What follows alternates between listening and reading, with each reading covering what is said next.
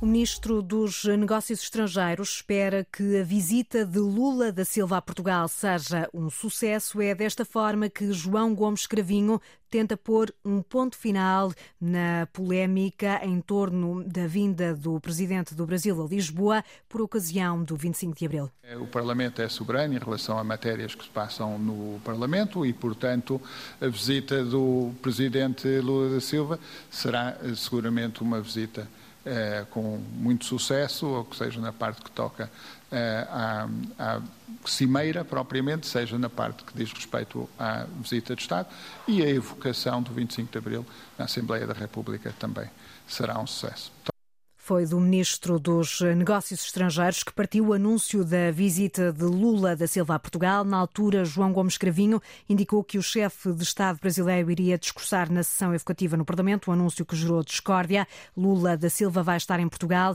de 22 a 25 de abril. O ministro dos Negócios Estrangeiros recebeu hoje em Lisboa o ministro das Relações Exteriores de Angola. João Gomes Cravinho deixou também a promessa de que vai reforçar os serviços consulares em Luanda para dar resposta à elevada procura de vistos para Portugal. Nós temos uma situação em que registramos, registramos ao longo destes últimos meses um aumento significativo de procura. Temos, portanto, um aumento também de concessão de vistos, mas como há um aumento de procura, há o sentimento de que eh, há dificuldades na obtenção dos vistos. Na realidade, a nossa taxa de indeferimento de vistos é diminuta, anda por volta dos 3%. Portanto, a grande maioria dos vistos é concedida. As pessoas eh, sentem, no entanto, que uh, o, processo, a tramitação, uh, leva demasiado tempo. E para isso estamos agora a reforçar, com mais recursos humanos, mais pessoas, o nosso Consulado-Geral em Luanda. Declarações do ministro português dos Negócios Estrangeiros a dar conta deste reforço dos serviços consulares na capital angolana, um reforço que procura dar resposta à elevada procura de vistos para Portugal. O Ministério Público fez buscas nos Açores e em vários locais do continente por suspeitas de desvio de fundos do Clube Santa Clara, desvios que seriam concretizados através de transferências bancárias para as contas dos administradores.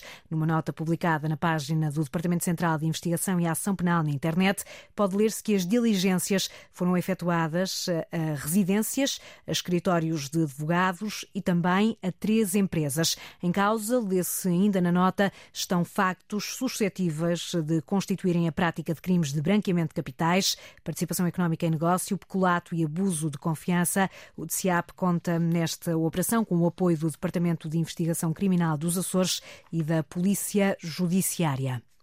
Todas as denúncias que foram entregues à Igreja Católica têm fundamento. É o que garante o psiquiatra Daniel Sampaio, um dos elementos que integrou a Comissão Independente para o Estudo dos Abusos Sexuais na Igreja. Ouvido esta manhã no programa Antena Aberta, Daniel Sampaio detalhou o trabalho que esteve na base desta lista de nomes que foi entregue na sexta-feira à Conferência Episcopal Portuguesa equipa de historiadores foi a todas as dioceses, confrontando os senhores bispos com essas listas, estudando os processos desses alegados abusadores e depois, na sua pesquisa dos arquivos, apareceram outros nomes.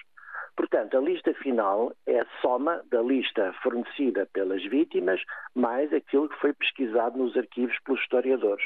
Portanto, é evidente que é uma lista de nomes, mas não é uma lista de nomes eh, feita de forma infundada. É uma lista que resultou destas duas fontes e que os senhores bispos sabem muito bem quem são essas pessoas, porque foram confrontados com esses nomes nas reuniões com os historiadores.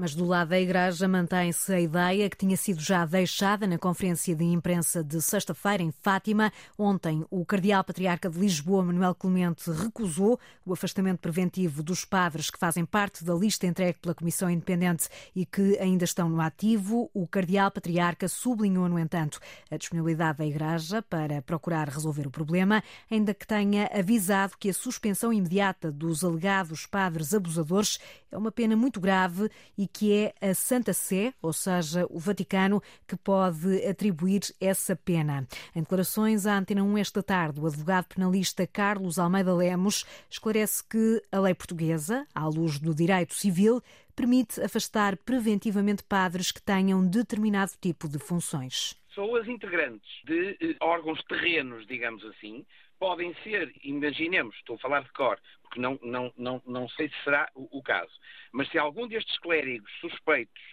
for alguém exercendo funções terrenas como diretor de um colégio, por exemplo, ou sendo professor, obviamente que aí o Estado e o Ministério Público, no processo próprio, podem eh, suspendê-lo de, de exercer funções no quadro das medidas de coação que possam vir a ser instauradas.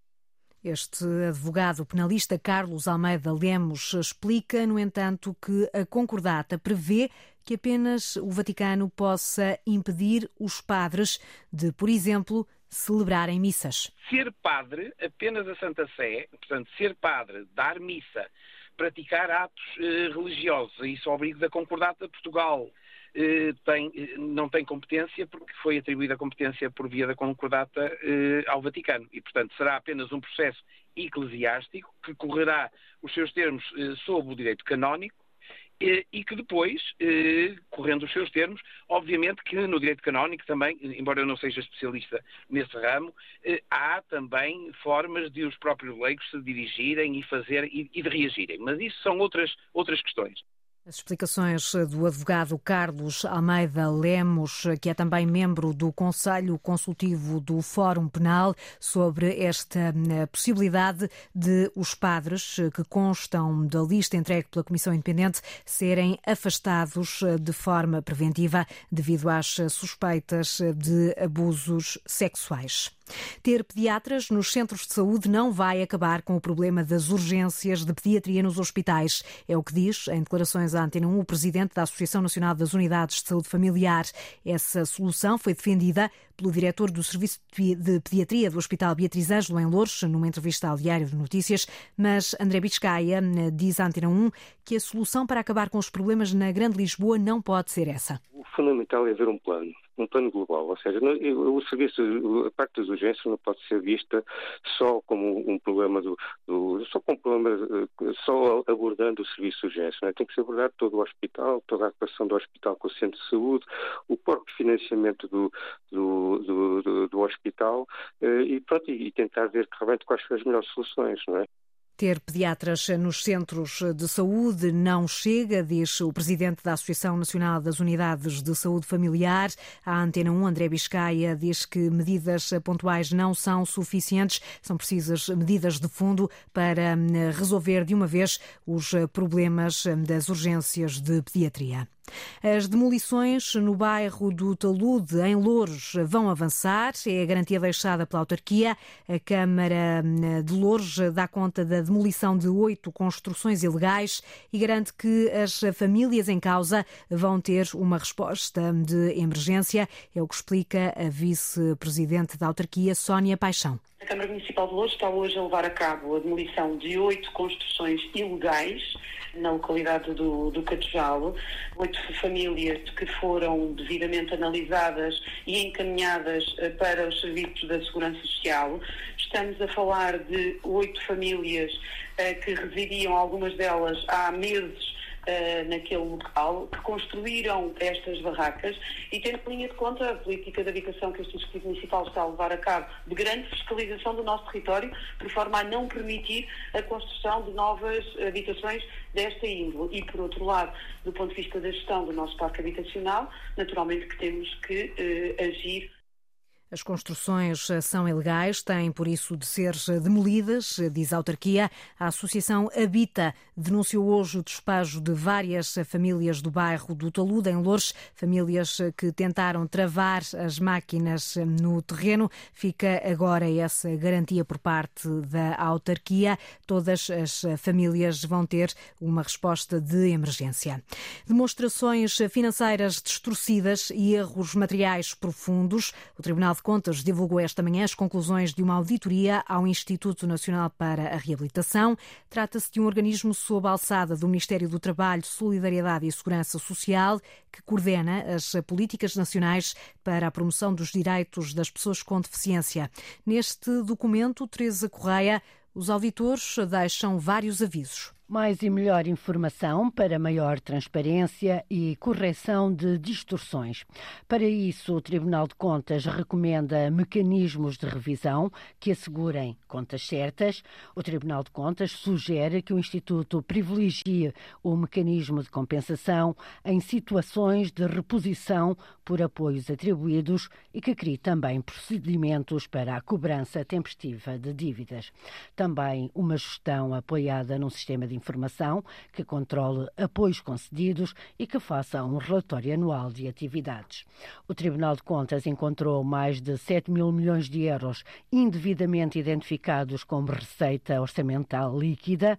São verbas transferidas em 2020 e não utilizadas em despesa. Em contrapartida, as dívidas de terceiros estão subvalorizadas, são reposições de apoios e vencimentos incorretamente registados no passivo. Já o saldo de receitas no Tesouro está sobrevalorizado. O Instituto reconhece indevidamente valores já restituídos ou a restituir ao Instituto de Gestão Financeira da Segurança Social. Os alertas do Tribunal de Contas ao Instituto Nacional para a Reabilitação. A principal líder da oposição da Bielorrússia foi hoje condenada a 15 anos de prisão. Em causa, Oriana Barcelos está o que a justiça bielorrussa aponta como sendo um crime de traição. Alta traição e conspiração para chegar ao poder são os motivos que levam à condenação de Svetlana Tikhanovskaya. A informação está a ser avançada pela imprensa internacional, que cita a agência bielorrussa Belta. A líder da oposição na Bielorrússia foi julgada à revelia pelo regime de Minsk, uma vez que está exilada na Lituânia, e foi acusada de uma dezena de crimes, incluindo conspiração para tomar o poder de forma inconstitucional.